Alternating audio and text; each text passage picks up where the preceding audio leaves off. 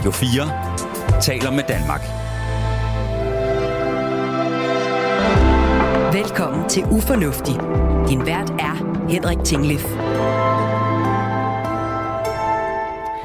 Henrik, når du øh, skal sidde og planlægge din øh, arbejdsuge, og du kan se ned over din kalender, hvad skal du nå, hvad skal der ske, er du så god til at regne ud, hvor lang tid ting tager, og hvor meget du kan nå på så og så mange dage og så videre? Altså om jeg er fornuftig, når jeg planlægger mit arbejde, eller jeg er ufornuftig, når jeg planlægger mit arbejde? For eksempel? Jeg tror, øh, jeg tror i hvert fald, at jeg har tendens til at være ekstrem, når jeg planlægger mit arbejde. Altså forstået på den måde, at jeg, øh, jeg enten er meget optimistisk, og har sådan en idé om, at øh, nå, jamen altså, øh, alle de studier, jeg skal finde til øh, udsendelsen på lørdag, det kan jeg da lige, det ved jeg godt noget om, det kan jeg da lige klare på en halv time. Øh, og når så jeg kigger ned i det, så havde jeg ikke helt lige så mange, som jeg troede, eller jeg kunne ikke huske dem lige så godt, så jeg var faktisk nødt til at læse dem lidt mere, og så tager det pludselig tre-fire gange så lang tid, som jeg regnede. Øh, det kan jeg godt følge. Men, men jeg kan også, og det var bare det, jeg ville sige, jeg, jeg kan også have den modsatte. Altså, jeg kan også have den der, øh, som, øh, som jeg også meget kan huske, jeg havde, da jeg gik i skole i sin tid. Altså, at jeg tænker, gosh, den her stil, den kommer til at tage hele weekenden at skrive. Øh, 72 timer? Ja, 72 timer på en, øh, på, en, øh, på en stil.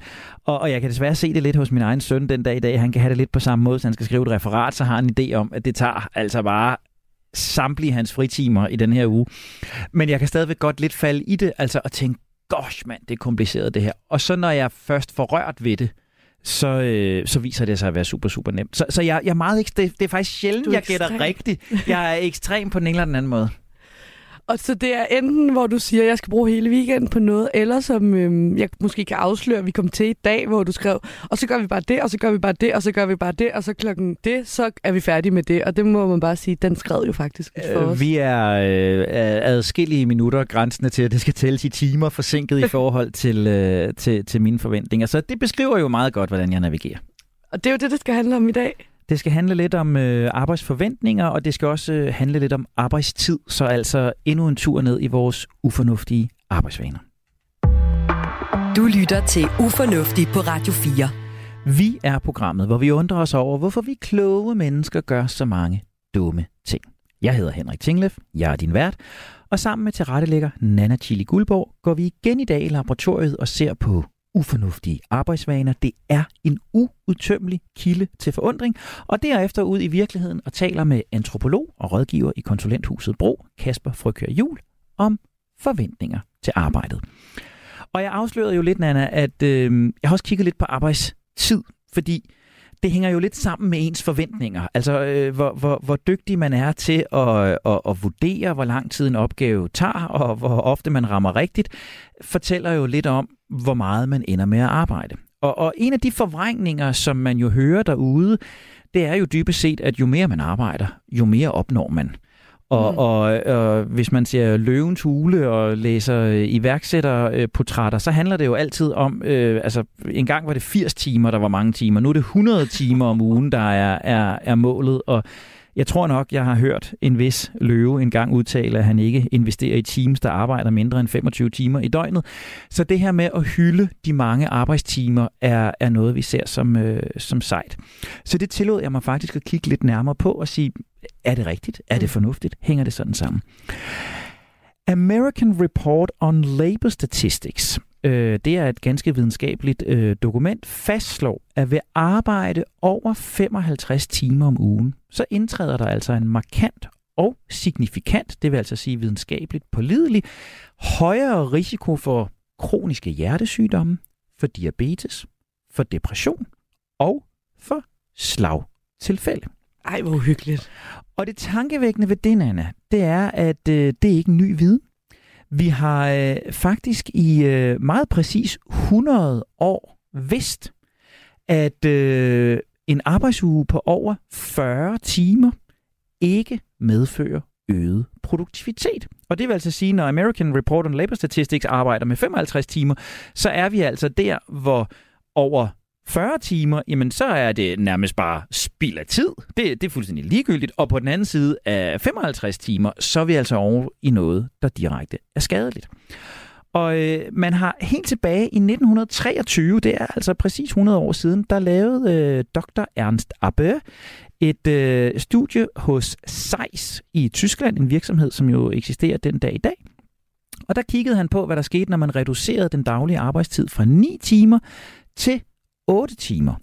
Og øh, det man simpelthen kunne øh, konkludere, det var, at øh, outputtet var fuldstændig det samme. Der var lige præcis ingen forskel mellem 9 arbejdstimer og 8 arbejdstimer. Uh, en, uh, en fransk forsker, der hed Florence, lavede et studie på nogenlunde samme tid, som arbejdede med en reduktion fra 12 til 10 timers arbejde. Og hvad tror du, han fandt, Anna? At det blev mere produktivt. Bingo! Nej. Der var mere output per medarbejder. Og når man så sænkede arbejdstiden yderligere til 8 timer, altså nu er vi fra 12 til 10 til 8 timer, så skete der fra de 10 til de 8 timer, altså minimum en vedligeholdelse af produktionen, så man steg, og det holdt, da man gik helt ned til 8 timer, og i nogle tilfælde var der altså da en yderligere stigning fra 10 til 8 daglige arbejdstimer.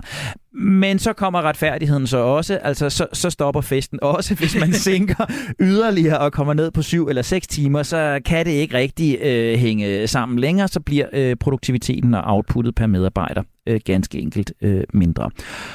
Og så står vi jo altså nu ikke i 1923, vi står i 2023, og man kan sige, at her snakker vi om sejs i Tyskland, og vi snakker om produktion hos en medarbejder. Vi snakker jo dybest set om fabriksarbejder, om samlebåndsarbejde. Vi snakker om, hvor, hvor mange bolde, der kan skrues på, hvor mange øh, gummisko, der kan køre hen af samlebåndet. Og sådan er det jo trods alt de færreste af os, der, der arbejder i dag. Så øh, det vil jo være et validt argument at sige, ah, men hænger det nu sammen på samme måde for vidensarbejdere? Og der må jeg bare sige, det gør det, og det er faktisk et endnu tydeligere billede. Mm. Jeg har kigget sådan lidt på, øh, på studierne i, i, i øh, sådan gennem tiden, og der er flere forskellige forsøg, der viser, at evnen til at udføre komplekse kognitive, altså tankemæssige opgaver, hvor vi skal forholde os til noget, hvor vi skal træffe nogle beslutninger, når vi skal analysere noget, det falder simpelthen hurtigere end evnen til at udføre fysiske opgaver. Så for vidensarbejdere, der indtræder øh, altså faldet i produktivitet endnu hurtigere ved endnu færre arbejdstimer. Og det vil sige, at, at the sweet spot, den mest øh, øh sådan effektive øh, arbejdstid, ligger altså dermed endnu lavere, end den gør hos, øh, hos for eksempel fabriksarbejdere. Og så kan man selvfølgelig argumentere for, jamen altså, hvis jeg nu sidder og skal, skal skrive en tekst, hvis jeg skal forberede et radioprogram, så, så må jeg da kunne få en eller anden form for i hvert fald midlertidig effekt. Hvis jeg lige cruncher den lidt, hvis jeg lige tager mig sammen, hvis jeg lige tager to timer mere, så får jeg da et eller andet ud af det.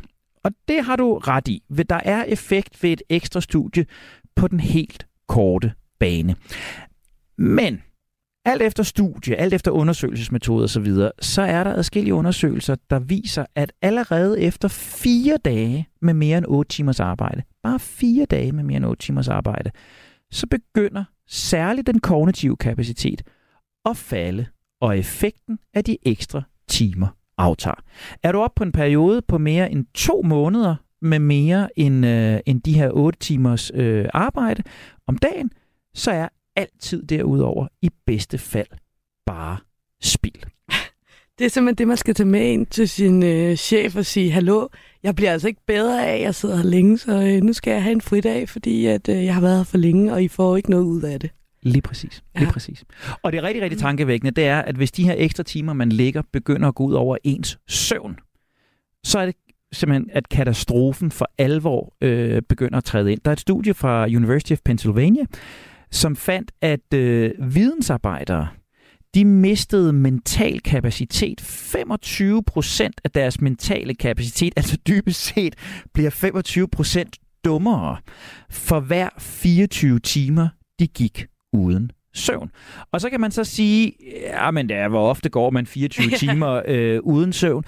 Jo, jo, men samme studie fandt ud af, at hvis du øh, gennem en øh, periode knokler igennem og kun sover 4-6 timer, 14 dage i træk, så øh, oplever man altså en svækkelse, der svarer til de 24 timer mm. uden søvn. Så kører man øh, ja, 14 dage, hvor man øh, nøjes med at sove 5-6 timer hver nat, så laver du altså en 25% svækkelse af dit intellekt. Du bliver dummere, du laver flere fejl, du kan ikke overskue opgaver, du laver dybest set arbejde, der i bedste fald er spild af tid, i værste fald er direkte skadeligt, både for dig og dem, du sidder og udregner broholdbarheder, eller køreplaner, eller medicinalsammensætninger for. Og jeg kan vel ikke sige andet end, det er godt nok ufornuftigt. Ja, jeg står godt nok og bliver utrolig taknemmelig for mit gode sovehjerte. Jeg vil aldrig kunne sove fire timer i træk, eller om natten øh, i dag i træk. Og så tænker jeg jo også øh, tilbage på sidste uge, da vi talte om storrumskontorer, at et af rådene til at komme igennem en arbejdsdag med mange forstyrrelser, var at få, få, få gå godt med søvn, fordi at så kan man bedre koncentrere sig og lukke øh, støjen ude. Og der tænker jeg, at det er jo helt forfejlet at sidde der som iværksætter, øh, konge, og sige, øhm, du skal arbejde 25 timer i døgnet. Altså, øh, det, det får man sgu ikke noget ud af. Det er da vildt interessant. Det er fuldstændig håbløst, og det er fuldstændig håbløst, at vi har skabt, i hvert fald i visse kredse og, og, og i visse sammenhænge, en, en sammenhæng mellem status og mange arbejdstimer. Ja. Øh, hvis du øh, arbejder 60 timer, 70 timer, 80 timer om ugen, så er du virkelig, virkelig vigtig, og du er virkelig, virkelig effektiv, og der er øh, kun succesen, der står og venter. Men som vi læser det her, og som forskningen viser os her, så i bedste fald, så spilder du din tid. En tid, du kunne have brugt på noget andet, hvor du kunne have været sammen med din familie, hvor du kunne have dyrket noget motion, hvor du kunne have lavet noget sund mad og, og spise. Øh, det er bare det bedste scenarie. Det værste scenarie, det er altså, at du får depression, du får hjertekarsygdomme, øh, du kan ligefrem få, få, øh, få, få altså akutte hjerteanfald. Ja, det er jo faktisk stadiet over ufornuft, vil jeg næsten sige. Ikke? Og det er jo også meget interessant i de her år, hvor der er mange arbejdspladser, der, der eksperimenterer med sådan noget fire dages arbejdsuge og sådan noget. Det er selvfølgelig ikke alle steder, man kan det, men, men jeg synes også, og det kan jo være, at jeg tager fejl på længere sigt, det ved jeg ikke, men at de her resultater faktisk tit viser, at de får det samme ud af medarbejderne, og så får man så oven i det en dag til at restituere øh, yderligere, som jo, man må sige i hvert fald, når man hører de her studier, lyder som om er rigtig, rigtig sundt for, for en, der arbejder med sin hjerne og måske også sin krop, ikke? Lige præcis. Og jeg tænker, at øh, for at få koblingen til øh, forventningerne, altså noget af det, der kan få os til at holde arbejdstiden nede, det er, at vi jo har nogle mere realistiske øh, forventninger. Og det skal vi tale videre om i øh, laboratoriet, men jeg har faktisk indkaldt forstærkning øh, i dag, fordi jeg tænkte, der er en, der er meget bedre til at øh, forholde sig til vores, øh, vores forventninger, end, øh, end jeg er. Så allerede her i laboratoriet, så skal vi øh, lige om et kort øjeblik byde velkommen til Kasper Frøkær Jul. Du lytter til Ufornuftig på Radio 4. Lige nu er vi i laboratoriet og ser på ufornuftige arbejdsvaner, ufornuftig arbejdstid, ufornuftige vurderinger. Om øh, ganske få øjeblikke, så hopper vi ud i virkeligheden sammen med antropolog og adfærdsdesigner Kasper Frøkær Jul og taler om arbejdsforventninger. Men Kasper, du står her jo allerede. Det gør jeg. Og det gør du, fordi du er Ufornuftigs første laboratoriegæst. Det er en ære. Jeg har simpelthen øh, hidkaldt forstærkninger, fordi jeg vidste, at øh, der er nogen, der ved mere om øh, arbejdsforventninger end jeg. Så øh, du har fået lov til at tage et øh, forsøg med til os og fortælle os om øh, arbejdsforventninger fra et laboratorieperspektiv. Ja, og jeg har faktisk øh, jeg har snydt lidt på den måde, at jeg har taget et, øh, et laboratorieforsøg med, som i virkeligheden foregår i virkeligheden. Øhm, Du er altid så avanceret, Kasper. Vi er meget, meget nysgerrige. Ja, og det, øh, det er et forsøg, øh, som man lavede tilbage i, øh, i 2008 indtil 2010, hvor man så på de her øh, nyopstartede virksomheder, 11.000 af dem. Øh, og så spurgte man de her virksomhedsejere, jamen, øh, hvordan, øh, hvordan ser I jeres fremtid? Og, og der vidste man ligesom, at øh, når vi starter en ny virksomhed, så i starten der er der meget, vi kan løbe på. Der er noget startkapital, og vi kan låne os til en masse. Så man spurgte dem, tror I selv, at I eksisterer om fem år? Ja. For det, det har man mange af dem helt sikkert troet på. Det, øh, det var der rigtig mange af dem, der troede på. Der var hele 81 procent, de var stensikre på, at om fem år, der kørte virksomheden stadig uden problemer. Det hele løb rundt, og der var masser af økonomi. Det man så gjorde, det var, at man, øh, man holdt øje med de her virksomheder hen over de næste fem år, og det man så opdagede, det var jo, at efter bare fire år, der var det kun 41 procent af de her virksomheder, der stadig var tilbage. Så det vil sige, de her øh, virksomhedsejere, der har været stensikre på, at, øh, at deres hver, hverdag, den var ligesom fastlagt de næste fem år, de vidste godt, de har den her virksomhed, den kommer til at køre, det er det, der kommer til at skabe øh, økonomi, det er det, der sørger for, at de har mad på bordet. Det, det var simpelthen kulsejlet i løbet af de her fire år bare. Ja. Og det man så ellers også har gjort, fordi man, vil også, man er også lidt interesseret i at vide, jamen, hvor galt er det egentlig gået? Hvor meget tror de egentlig på det her? Så man spurgte også ind til, jamen, øh, hvor, øh, hvordan vurderer I selv jeres vækst over de her næste fem år? Hvordan vurderer I, det kommer til at gå? Hvor stor en markedsandel regner I med, at I kan få? Og der kunne man se, at altså, man kan sige, det var jo ikke med alle sammen, der havde taget fejl til at starte med. Men når man spurgte ind til, hvor godt det kom til at gå, der var det stort set dem alle sammen, der overvurderede, hvor meget de ville få ud af at starte den her virksomhed. Der tænker jeg også, der er noget psykologisk. Altså, hvis man står med øh, en, apropos 80 timers arbejdsuge, og prøver at få, få et eller andet i gang, og der er en, der spørger, tror du selv det her om fem år? Hvis man ikke engang tror på det, så må det være meget svært at have en 80 timers arbejdsuge, forstå mig ret, ikke? Ja, for jeg skal ærligt nu, at det eneste, der har braget i mit hoved, siden du nævnte det, er, hvem er de 19 procent, der siger... det tror jeg sgu ikke på. det tror jeg faktisk ikke. Jeg har lige øh, belånt mit hus til op over skorstenen, jeg har ansat 25 medarbejdere, jeg har spenderet millioner på at udvikle et produkt, men nej, ved du hvad, jeg er her nok ikke. Ja, det, det vidner øh, forsøget faktisk ikke noget om. Jeg tænker, det må være noget med, at man alligevel ikke tænker, at det er noget, der skulle vare længere. Måske har man startet en selvstændig virksomhed eller et eller andet og tænker, at jeg skal nok også fastansætte som øh, om fire år, når jeg skal til at have børn eller noget. Ja. Øhm, men nej, der må jeg være, der må jeg være svarskyldig. Det, øh, jeg tænkte også det samme, nemlig sådan, hvad, hvorfor har I så gjort det? øhm, men det vidner i hvert fald om det her med, at vi overvurderer i, i høj grad, hvor, øh, hvor stor en succes vi selv vil have, og hvor, hvad vores evner i virkeligheden er, og kan, hvad vi kan klare øh, i forhold til at starte noget nyt. Og som Nana også siger, men, altså, hvis vi ikke gjorde det, så var der nok også rigtig mange virksomheder, der ikke var blevet startet. Ja, lige præcis. Lige præcis. Og, og, og jeg tænker jo, altså, øh, der er jo ingen af de her mennesker, eller i hvert fald meget, meget få, ikke? enten så, så øh, har de vurderet, at de var der uden at være der, eller også har de vurderet, at de været der, men de vurderer, at de er langt længere, end, end, end de så rent faktisk viser sig at, at, at være i, øh, i virkeligheden. Altså, hvad er det, der er i spil her, Kasper? Altså, mm. er, det, er, vi, er vi lallende idioter, øh, der øh, ser ukritisk optimistisk på os selv, eller hvad, hvad siger det her forsøg om os som mennesker?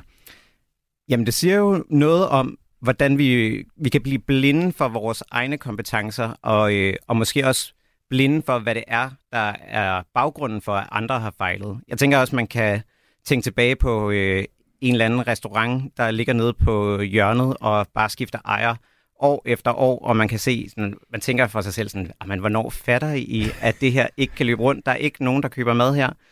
Øhm, men der er det jo en en virksomhedsejer, der har fået en, øh, en super god idé. Man ser det for sig sådan, jamen, det er jo det her koncept, der mangler i det her område. De andre øh, tidligere ejere, de har bare været lallende idioter. Det er dem, der ikke har forstået, hvad det var, der var brug for. Men når jeg kommer med min idé, så kommer det bare til at eksplodere med kunder. Ja. Så der er jo den her, øh, der er både de her blinde vinkler for, hvad er det, der er gået galt for alle dem, der har været her tidligere, og så måske også en overvurdering af, hvor stor en øh, kontrol vi faktisk har over, hvad, hvad omgivelserne kommer til at blive påvirket af. Vi tror, at hvis bare vi er dygtige nok, så skal vi nok få overbevist alle om, at de skal bruge deres penge hos os. Ja. Det tænker jeg også, at det her med, når du siger markedsandel, så skal de stå der og bedømme, hvor meget markedsandel har du om fem år. Ikke? Det er jo, altså, jo, altså, nu har jeg heller ikke taget en uddannelse, der nødvendigvis giver mig mulighed for på nogen måde at bedømme det. Jeg tænker også, det er et relativt abstrakt begreb, fordi det jo, markedet kan bevæge sig, der kan komme en krise, der kan komme noget udvikling, der stopper det, eller et eller andet. Ikke? Så jeg tænker også, at øhm, det er jo også på en måde det store krav at stille til dem, at de skal bedømme det, eller hvad? Er det meget normalt at skulle bedømme det, tænker du, Henrik? Nej, men jeg tænker, jeg tænker jo bare, at, at Kasper på den her måde viser os det, som jeg jo et eller andet sted også sagde i, øh, i starten omkring mig, at det bliver lidt ekstremt, ikke? Altså, mm. at enten så er jeg totalt optimistisk og tænker, at det her, det er klaret på, øh, på ingen tid, og, og har på samme måde som restaurantejeren, der åbner i de lokaler, der har været fire andre restauranter det sidste halve år, en eller anden naiv tiltro til, at det her, det winger jeg da. Øh, øh, og, og det gør jeg så med, med vurdering af den arbejdstid, jeg skal bruge. Det gør jeg med den effekt, jeg får af det. Det får jeg at gøre med den indflydelse, jeg får øh, af det. Og så tænker jeg, at, at der måske også, nu har vi tidligere talt om det her effort justification, ikke? altså det her med, at når jeg har kæmpet, når jeg har knoklet, når jeg har lagt kræfter i, jamen så har jeg en eller anden idé om, så skal jeg også have noget ud af det. Så selvom det ikke bliver så godt, som jeg troede, eller det ikke får den succes, som det egentlig skulle have, jamen så taler jeg det op, og jeg forsvarer det, og jeg står på mål for det, og jeg går måske et ekstra øh, skridt for det, fordi jeg har kæmpet og knoklet for det. Og det tænker jeg måske også øh, farver lidt her, når man står som, som virksomhedsejer og, og er startet, og man ved, at man har kæmpet, man ved, at man har knoklet, så har man også en idé om, jamen så må der, må en eller anden, der må være en eller anden fairness i, hvad jeg får ud af det.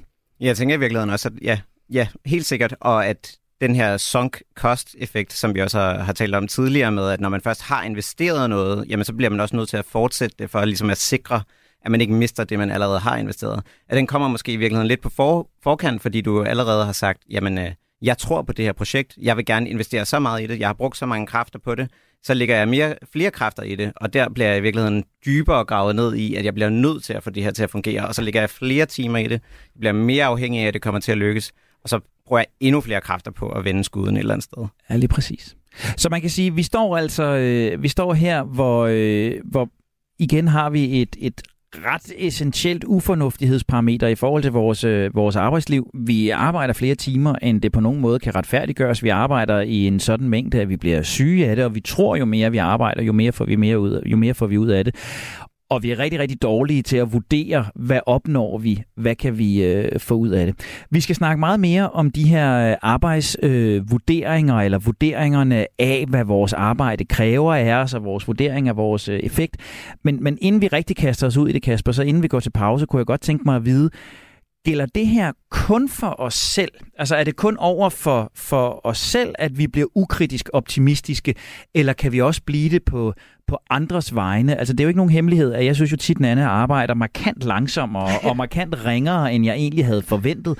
Er det mig, der er noget galt med, eller er det fordi den her optimisme-bias, den overfører vi også på andre?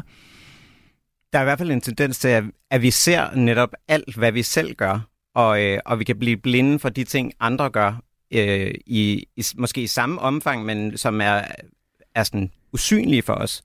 Øh, vi, vi tæller jo ligesom alle de handlinger, som vi selv udfører med, men når vi kigger på, øh, på vores kollegaer, så kan det godt være, at de udfører alle mulige ting, som, som vi slet ikke indser, og derfor så siger vi også, at de arbejder jo slet ikke lige så meget som mig. De bidrager slet ikke på samme niveau. Øh, så, så der er der jo helt klart et bias. Det ved vi også fra, fra husholdninger, at når man spørger, øh, kærestepar, hvorvidt øh, den ene eller den anden øh, laver mest i hjemmet, jamen så, øh, så summerer det cirka op til 140 procent, hvor meget øh, der bliver lavet i det hjem, fordi de mener begge to, at de laver 70 procent af det, der sker derhjemme. Ja. Og Henrik, han ændrer ikke engang de søvnløse nætter, hvor jeg sidder og knokler for ham. Nej, men det er jo, det er jo sjovt, ikke? Det er jo, det er jo sjovt, fordi man, man, kunne jo, man kunne jo gøre begge dele. Jeg kunne jo sagtens den kæmpe optimisme, jeg har på egne vegne, kunne jeg jo godt fejlagtigt overføre på andre. Ikke? Så hvis vi havde spurgt de her øh, øh, virksomhedsejere, som du nævner her, om deres kollega hen på hjørnet vil overleve mm. om, om fem år, vil de så være lige så optimistiske på deres vegne, eller er det kun noget, der gælder os selv? Det afhænger i virkeligheden af, hvor, hvor tætte vi ser dem her som. Øh, så hvis det er en, en tæt kollega, som vi måske i virkeligheden også ser vores egen succes som, som en del af, hvis vi ser dem som en del af vores gruppe, hvis vi for eksempel er øh, adfærdsdesigner mod øh, psykologer, så kunne vi godt vurdere, at adfærdsdesignerne kommer til at klare sig meget bedre i fremtiden i forhold til, hvordan psykologer kommer til at klare sig. Men hvis vi... Hvilket helt sikkert vil være sandt. men, hvis vi, men hvis vi i stedet øh, ser det som en konkurrent, så vil vi nok i højere grad øh, tale konkurrentens øh, kompetencer ned og se de, øh, de steder, hvor der er, er nogle huller i osten, hvis man kan sige det sådan. At der, hvor det er, at vores konkurrent vil fejle, så tænker vi, nej, men de, der er jo alle de her ting galt med vores konkurrent. De kommer aldrig nogensinde til at klare sig nær så godt som os. Ja. Så jeg kan blive optimistisk på mine kollegers, mine venners, mine egnes vegne, men jeg vil trække negativiteten ved de andre, den, dem derovre gruppe, ved at trække med ind over og undervurdere deres muligheder. Lige præcis. Det er også det, vi i antropologien kalder forskel, der gør en forskel. At vi i virkeligheden fra udgangspunktet ikke har sådan et objektivt mål for, hvad er det egentlig, der kommer til at gøre en forskel, Men når vi skal sammenligne os med nogle andre, jamen så er det, at vi begynder at sige, jamen de ting, som vi har til fælles, det er jo faktisk det, der er det vigtigste. Og det er det, vi er gode til, og det er faktisk det, som de andre er dårlige til. Men de ting, som vi har til fælles med dem, vi er imod, dem øh, negligerer vi. Radio 4 taler med Danmark. Velkommen til Ufornuftig. Din vært er Henrik Tinglef. Hvorfor er vi kloge, rationelle, fornuftige mennesker så bravende ufornuftige, når vi går på arbejde?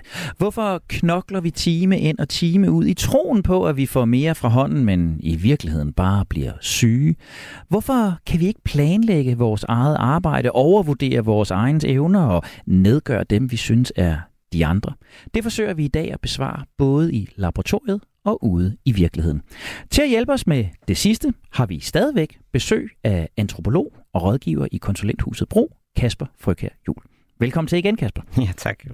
Kasper, øh, du gjorde os inden pausen lidt kloge på, hvordan øh, vi ellers så fornuftige mennesker på ufornuftig vis kan overvurdere vores egen mulighed for succes, men også overvurdere dem, vi betragter som vores egens mulighed for succes, deres effektivitet, deres produktivitet. Men lige så snart det er nogen, der hører til uden for vores gruppe, nogen vi betragter som konkurrenter eller tilhørende et andet team, så har vi måske den modsatrettede tendens at nedgøre dem og tror ikke på, at de, øh, de udretter noget. Og nu prøver vi at blive lidt klogere på, hvor, hvor, hvordan vi ufornuftige mennesker navigerer, når vi er på arbejde. Så mekanismer som de her, Kasper, hvad, hvordan påvirker de vores, øh, vores arbejdsliv? Det, der i virkeligheden kommer til at ske, når vi, når vi overvurderer vores eget team eller vores, vores kollegaer generelt set, jamen det er jo også, at vi et eller andet sted får et, øh, ja, et overoptimistisk billede af, hvad det er, vi kan præstere i vores egen virksomhed og i vores team. Og når vi overvurderer vores evner, jamen så er der jo også en vis sandsynlighed for, at vi bliver overoptimistiske omkring, hvad vi kan nå på den tid, vi har. Modtaget, det kender jeg. og øh, jamen, den overoptimisme, den bliver jo så lavet til, til en plan, hvor vi i virkeligheden ikke tager højde for, hvad, hvad vi egentlig har af kompetencer i teamet, men i stedet vurderer os ud fra vores selvbillede. Og så er det, vi laver de her planer, som regner med, at alt går efter planen. Og mm. det er meget sjældent, at det faktisk sker i virkeligheden. Og det har Nana jo afsløret. Det står vi jo faktisk, det står vi jo faktisk i i dag. Præcis. En plan, hvor, hvor der ikke er gået efter planen. En tidsplan, hvor der simpelthen ikke var halvandet minut til at tisse, og det går jo simpelthen ikke. Det er urealistisk. Fuldstændig. det er nemlig urealistisk, og det er også ufornuftigt et eller andet sted. Ja. Øhm, og det, øh, det, som vi også kommer til at ske, det der kommer til at ske, er, at vi, jo, vi regner ikke med, at der, der er nogen, der kommer til at gå på barsel, eller at der måske sker et eller andet i samfundet, der gør, at, øh, at noget kunne ændre sig. For eksempel, at der kommer en pandemi, eller en krig, eller at det, der kommer øh, mangel på ressourcer i forhold til at bygge projekter, og hvad der, hvad der ellers kan ske af ting. Og vi har en tendens til, at når noget det er uforudset, så kategoriserer vi det også som uforudsigeligt, og derfor så lader vi bare være med at, at indregne det i vores planer. Og det der, det er nemlig super interessant. Det har jeg hørt om før, og, og, og det skal jeg simpelthen have tekstet. Fordi i hverdagssprog tror jeg, at vi bruger lidt uforudset og uforudsigelig som synonymer, altså som to ord for, for det samme. Prøv lige at hjælpe mig her, fordi jeg ved, der er en vigtig pointe i det. Hvad er problemet med, at vi betragter uforudset og uforudsigeligt som det samme, og vi ikke indregner det i vores planer? Problemet er, at selvom at vi måske ikke kan være sikre på, hvad det er, der kommer til at gå galt, jamen så er der en ret stor sandsynlighed for, at der er et eller andet, vi ikke har forudset. Altså også det, vi kalder unknown unknowns. At der er noget, noget vi ikke ved, at vi ikke ved. Øhm, så hvis noget strækker sig over et, en vis tidsrum, jamen så ved vi faktisk med ret stor sandsynlighed, at der kommer til at ske noget, der kommer til at påvirke vores planer. Og det er forudsigeligt. Det er forudsigeligt, at der kommer til at ske noget, det vi ikke kan forudse, det er, hvad der kommer til at ske. Så det vil sige, at når vi laver en plan, så kan vi selvfølgelig ikke regne med, hvad det er, der kommer til at gå galt. Vi kan ikke regne med, at, øh, at Lis vi sidder overfor bliver gravid, eller at det er, der kommer den næste pandemi, der gør, at vi alle sammen bliver nødt til at arbejde hjemmefra. Men vi kan regne med, at vi bliver nødt til at have inkorporeret i vores plan, at der er plads til, at der sker en ændring, der gør, at vi faktisk ikke har tid til at gøre alting lige efter hinanden. Så nu spoler jeg lige tilbage på Nana som min dag igen ja. i dag. At, øh, at øh, øh, serversystemet driller og øh, Nana øh, ikke lige kan finde de rigtige filer. Det var måske uforudset, men Ja. det var ikke uforudsigeligt. Præcis. Hvis der landede en meteor ude på studiestrædet, ja. Ja. så hele bygningen skulle evakueres, Ja. så ville det have været uforudsigeligt. Ja, det vil jeg sige. Det vil være... Hvis du mere havde sagt nej, så havde vi haft en helt anden snak. Det, øh, ja, det vil selvfølgelig være det, man vil kalde, øh, det også det, man kalder en, en sort svane i hvert fald. Det er sådan de her mega øh, øjeblikke, som vi, vi ikke kan forudse overhovedet, øh, men som der selvfølgelig er en mikroskopisk sandsynlighed for, at kommer til at ske, og så hvis de sker, så har de katastrofale øh, konsekvenser. Og der, hvor vi fejler, det er, når vi så kommer til at betragte en server, der driller, en mikrofon, der snorer, som uforudsigelig. Og Ja. siger, jamen det var også fuldstændig uforudsigeligt, og det var derfor planerne gik vasken, fordi pludselig står vi der med en server, der driller, en mikrofon, der snorer.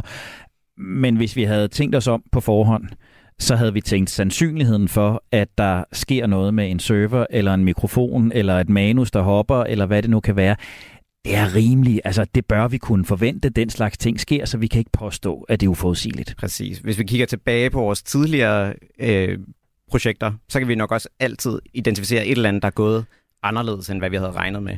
Så det må vi jo altid regne med kan ske igen. Så man kan ikke sige, hvad det er, der kommer til at ske. Man bliver bare nødt til at sige, når man bliver spurgt, om din virksomhed holder i fem år, så må du ikke, kun, så må du ikke svare ja, hvis det, kun handl, hvis det handler om, at det kun er i fem år, fordi alt går, som du har regnet med. Præcis. Ja. Jamen, det er tankevækkende. Ved, ved vi noget om, øh, Kasper, og, og det er et frækt spørgsmål, hvis jeg bare udstiller, at det ved du ikke, men, men jeg ved det oprigtigt ikke.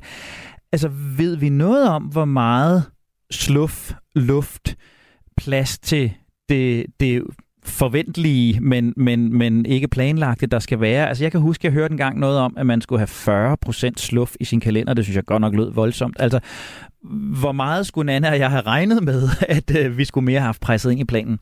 Da, altså man plejer i hvert fald at, at sige, at det her med 70% øh, belægning er den optimale del, fordi så har du de her 30%, hvor du kan presse ind, hvis der er et eller andet, der går, der går galt. Vi kender også altid det her med, at man regner med, at alle ens kollegaer, de bruger alt deres tid på det her projekt, og ja. der er ingenting, der kommer ind fra siden.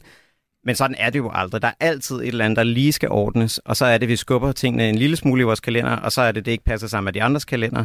Men hvis det er, at vi har den her 70% belægning, så har vi jo så 30% vi kan tage af, når det er, der er noget, der bliver rykket, og så er det, at tidsplanen ikke skrider. Ja, og det er jo egentlig ret tæt på den der idé om 40, ikke? Ja. Altså, så det er 30-40 procents øh, luft, der skal være.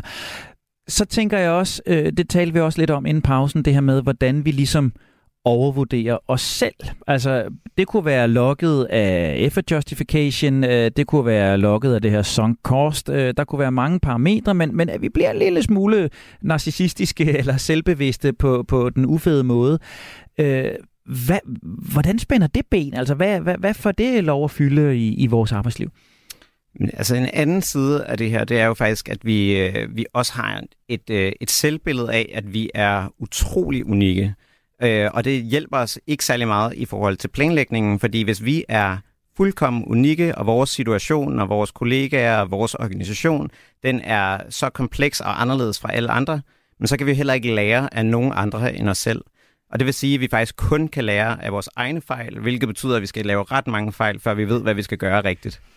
Jamen, den, den følelse kender jeg godt, af at være fuldkommen unik.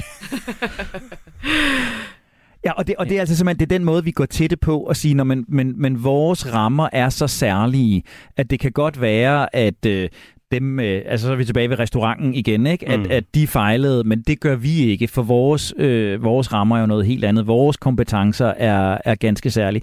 Så kommer vi til at slå for store brød op, eller?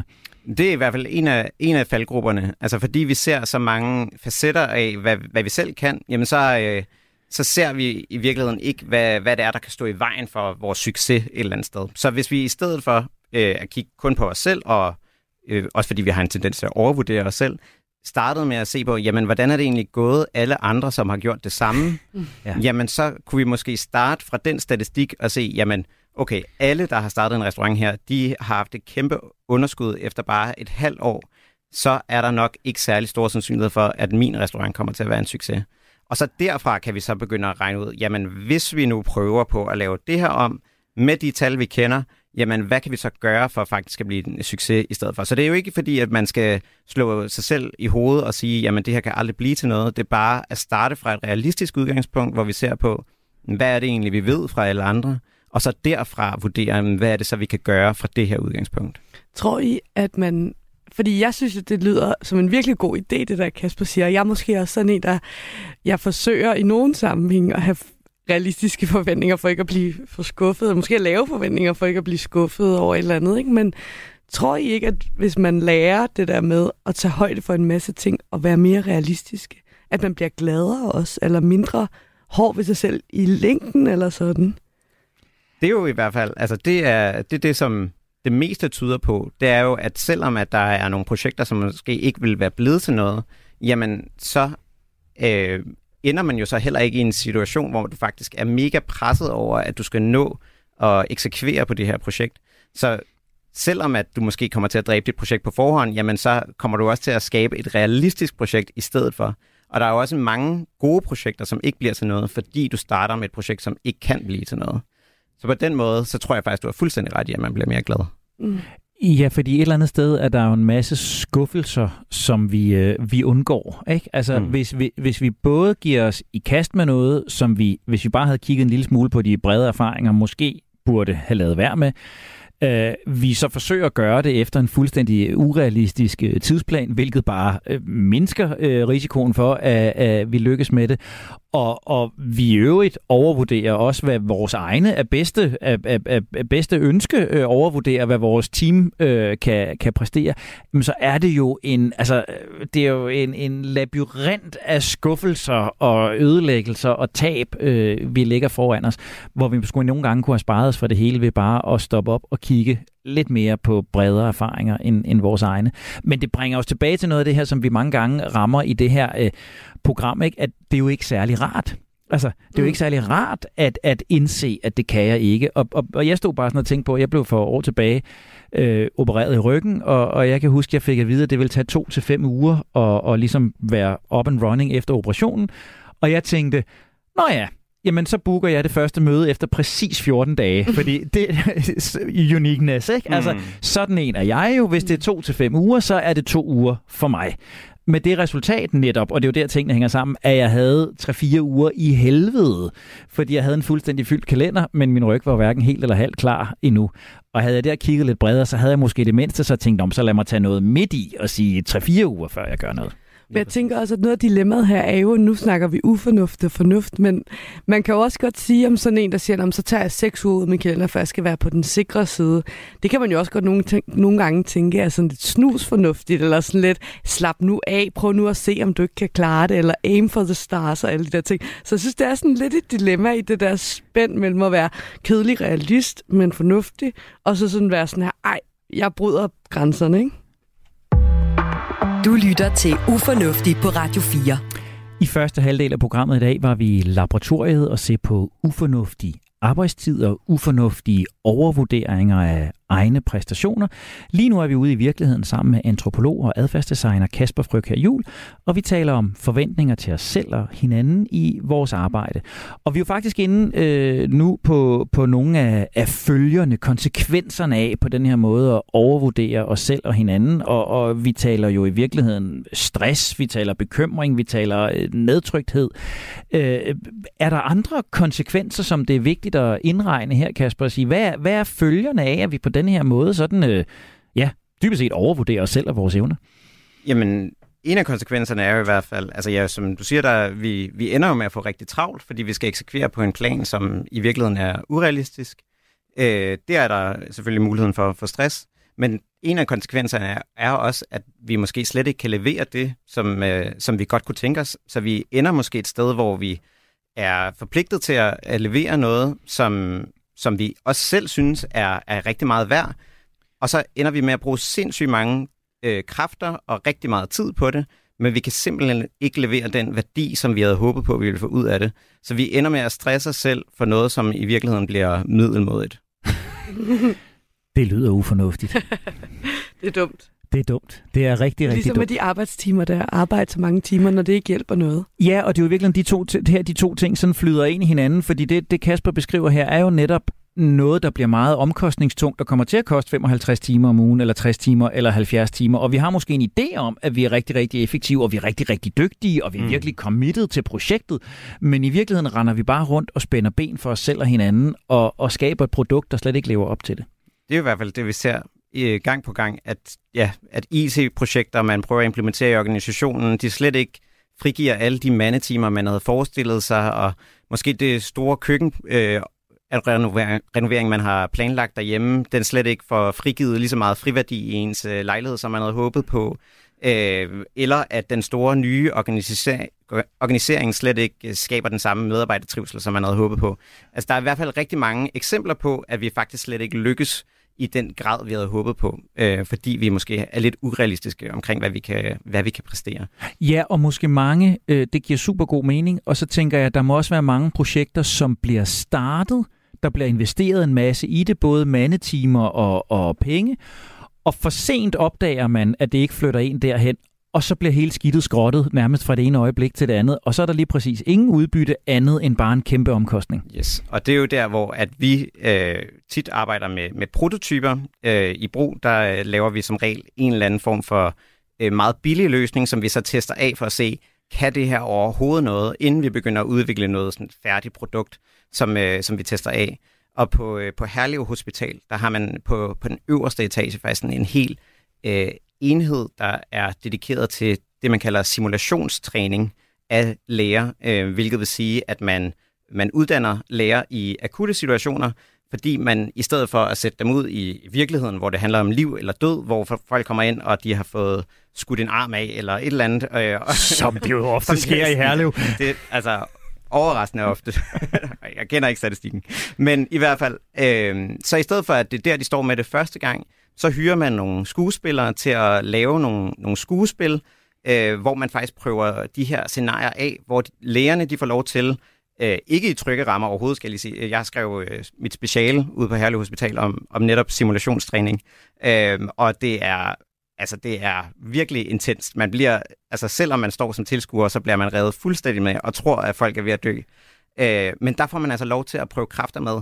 Hvad er det egentlig at gøre, når, når verden ramler ned, og vi lige pludselig står midt i det her og skal redde et liv? Øh, hvad, hvordan handler vi så sammen som et team? Hvordan løser vi opgaven? Og så efterfølgende, så har man jo faktisk mulighed for at få feedback fra ja. en person, der har stået og kigget på det udefra og set, hvordan er det, vi handler. Så man får faktisk direkte feedback på, hvad er det, der kommer til at gå galt i den her situation? Hvordan kommer vi til at gøre det anderledes, når det så er ude i virkeligheden? Og det er jo en måde, man kan prøve at, øh, at imødekomme nogle af de her fejl. Det giver, øh, det giver afsindig god mening, og, og på den måde øh, fører du os jo øh, helt gratis hen til, til, til det, som jeg jo rigtig gerne vil blive lidt klogere på her til sidst. Det er jo, hvad gør vi? Fordi øh, Nana og jeg kan jo ikke arbejde på den her måde øh, hver eneste gang, vi er sammen, og vi kan jo heller ikke have et, et, øh, et samfund, der hænger sammen, hvor vi på den måde overvurderer os selv og får lagt fuldstændig urealistiske planer. Så, så det er jo ikke alting, vi kan simulere os øh, igennem, interessant som det lyder. Så hvad kunne, hvad kunne gode råd være, hvis vi skal blive bedre til at have lidt mere realistiske forventninger til os selv og hinanden, når vi for eksempel går på arbejde? Der er, sådan, øh, der er lidt forskellige ting, man kan gøre. Øh, heldigvis, kan man sige. øh, og, øh, og noget af det, øh, der er en, en professor, der hedder Glenn Ben Flybjerg, som, øh, som har identificeret, hvad er det egentlig, der går galt, og hvornår er det, det ikke går galt i, i store projekter. Ja. Og det, han har identificeret, det er, at øh, det, som de, de projekter, der ikke øh, overskrider budgettet, har til fælles, det er, at de har rigtig mange gentagelser. Altså det vil sige, at det, der sker i projektet, det er mange gentagelser af den samme ting. Så det vil sige, at det er bygninger, der består af moduler, det er solcelleparker, der består af moduler, og det er veje, der består af moduler. Så man bygger en simpel ting, og så gentager du ligesom den samme ting igen og igen. Og det er i virkeligheden lidt det samme som i simulationen, at du starter med en meget lille enhed, så finder du ud af, hvad fungerer, og så gentager du det igen og igen, forfiner det, og så bliver du bare ved, indtil du har det store projekt. Altså, og jeg kan ja. skrive under på det der. Du, du taler til en mand, som i sidste weekend samlede et IKEA-modulskab, og, og, og, og det var jo netop, den, den første sektion tog jo tre gange så lang tid som, som de næste, og jeg fik byttet rundt på siderne og stod og manglede en spændskrue og sådan noget. Men da jeg havde været den igennem, så vidste jeg jo, nu var det bare det her, jeg skulle gøre seks gange mere, og så kørte det jo i bogstaveligste øh, på skinner. Lige præcis. Ja. ja. Og, det, og det ved man, det, det virker. Øh, så det er i hvert fald en af tingene, og det er selvfølgelig ikke alle, der, der står og skal bygge en, øh, en skyskraber eller øh, en solcellepark. Men det, som man i hvert fald kan, det er måske at identificere, jamen, hvad er egentlig den mindste enhed i den proces, jeg har i min hverdag, og hvordan kan jeg måske forfine den, og så gentage den. Og det er jo heller ikke, fordi vi skal blive til robotter, der så som øh, socioassistenter hele tiden bare øh, siger øh, goddag borger, i stedet for øh, lis, men at man måske ser på, når man, hvad er det, der giver mest mening at starte med, det er så at spørge, er der noget, du har brug for i dag? Og så derfra rydde op, så ja. støvsuger man, og så vasker man gulv. Ja. Så ja, på den måde gentage og gentage Og hvis og gentage. Nana og jeg er produceret på samme gang, hver, på samme måde hver gang, så vil vi også have en mere realistisk fornemmelse af, hvor lang tid tingene tog, og ja. på den måde øh, opleve færre ting, som vi vil påstå var uforudsigelige. Præcis. Og en anden ting, som man så kan gøre, det er selvfølgelig at, at hyre en, som ved, hvad, hvad vedkommende gør. Eller vælge den i teamet, som har gjort det før. Øh, så man hyrer en ekspert ind, som har de her erfaringer, som har prøvet at gøre det samme før, og ligesom kan dele det. Det er sådan en, øh, en quick fix, kan man sige. Den næste ting, man kan gøre, det er øh, selvfølgelig at lade være med at, at starte med at, øh, at se på sig selv, men at kigge på, hvad alle andre har gjort, ja. som vi har været inde på. Øh, så kan man prøve på at være bagklog på forkant. Altså man kan prøve at sætte sig selv i enden af et projekt, og så kigge tilbage og se, hvad, hvad gik egentlig galt? Øh, og så forestille sig, jamen det var så fordi, der var en, der gik på barsel. Øh, den lå måske lidt i kortene. Så i stedet for øh, at se alting som uforudsigeligt, så prøve at se på, hvad kunne være de uforudsigelige ting, der sker i løbet af det her projekt. Så det var det, vi skulle have været, da jeg sendte dig tidsplanen for i dag, Nana. Ja. Der skulle vi have været bagkloge på forhånd. Præcis. Ja, Præcis. men det er, jo, det, er jo, det er jo helt reelt. Ja. Øhm, og så kan man lave de her stoppunkter øh, på forkant også. Så det vil sige, at inden man starter projektet, så siger man til sig selv, øh, hvad skal gå galt, før vi genovervejer, om vi egentlig skal gå videre med det her projekt, eller om vi måske skal gøre noget andet i stedet for.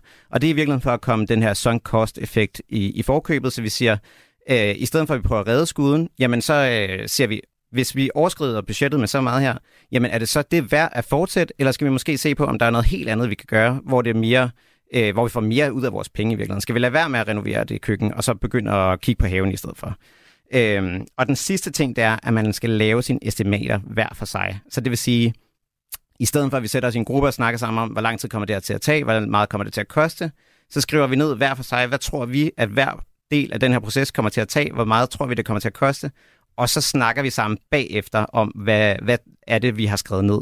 Fordi ellers, ellers så ved vi, at øh, der er noget anchoring-effekt, at vi tror, at vi starter altid fra det udgangspunkt, som den første har sagt, og så er der nogle hierarkier og nogle sociale dynamikker og konfliktskyhed og alt muligt andet, der gør, at vi måske ikke er så tilbøjelige til at være kritiske over for, hvad den anden har sagt. Ja. Og, og vi har måske hver især bedre indsigt i, hvad det her kræver af mig, og hvilke ressourcer jeg skal bruge til det, og måske er mere ærlige over for os selv, end vi tør at være, hvis vi skal sige højt over for andre. Jeg tror, det her tager fire timer, fordi vi tænker, at de vil nok mene, at jeg kan gøre det på tre.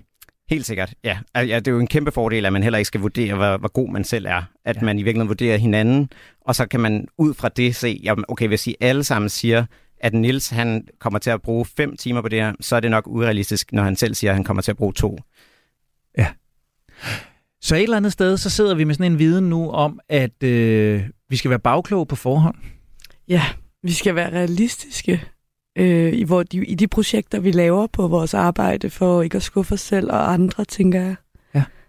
Og der er et eller andet om, at vi skal kigge mindre på vores egen uniqueness, kigge mindre på vores egne kompetencer og kigge på nogle, nogle standarder, nogle, øh, nogle udefra kommende erfaringer, og, og ikke overvurdere, hvad vi selv kan nå på to timer. Ja, og så øh, skal vi måske begynde at samle nogle flere moduler i vores radioprogrammer. Nå, men vi kan da godt lave en live-transmission af en, øh, en, en, en samling af et IKEA-skab.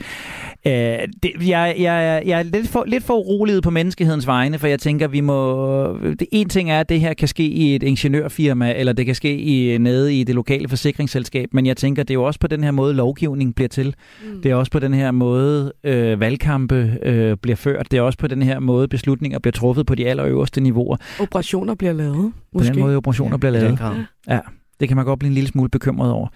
Og man kan i hvert fald håbe, at der er nogen, der vil finde fornuften. Antropolog, rådgiver i konsulenthuset Pro, Kasper Frøkær Jul. Tusind tak, fordi du øh, endnu en gang gjorde os øh, lidt mere bekymrede, men, øh, men også klogere på os mennesker. Selv tak. Hvad er det vigtigste, du tager med dig herfra i dag, Anna? Jamen, jeg tror, at øh, det er noget med at være, øh, altså på en eller anden måde være mere realistisk, men også sådan... Øhm, tænke, at det er okay at fejle de første par gange, man gør det, fordi så er man blevet bedre i hvert fald på vejen derhen. Ikke? Og jeg øh, har lyttet meget til, øh, til snubletrådene og stopklodserne. Hvornår er det, vi skal beslutte, om vi skal fortsætte, og hvornår er det, vi faktisk øh, gør noget meget bedre i at stoppe. Mm. Og det gør vi nu. For vi er nået dertil, hvor vi skal sige, at mennesker er fantastiske og forunderlige. Mennesker er også foruroligende og farefulde og åbenbart også selvovervurderende. Dagens emne har bare vist en lille fli af ufornuftens væsen. Husk, at du kan genlytte det hele i Radio 4-appen. Det er der, hvor du også finder Radio 4's andre gode programmer. Jeg hedder Henrik Tinglef. Jeg har været din vært. Tilrettelægger var som altid Nana Chili Guldborg. Du skal have tusind tak for din tid og din opmærksomhed. Blev vi sammen klogere? Absolut. Kommer vi alligevel til at dumme os igen? Ganske bestemt. Og derfor så gør vi det her igen i næste uge. Det skal nok blive rigtig, rigtig ufornuftigt.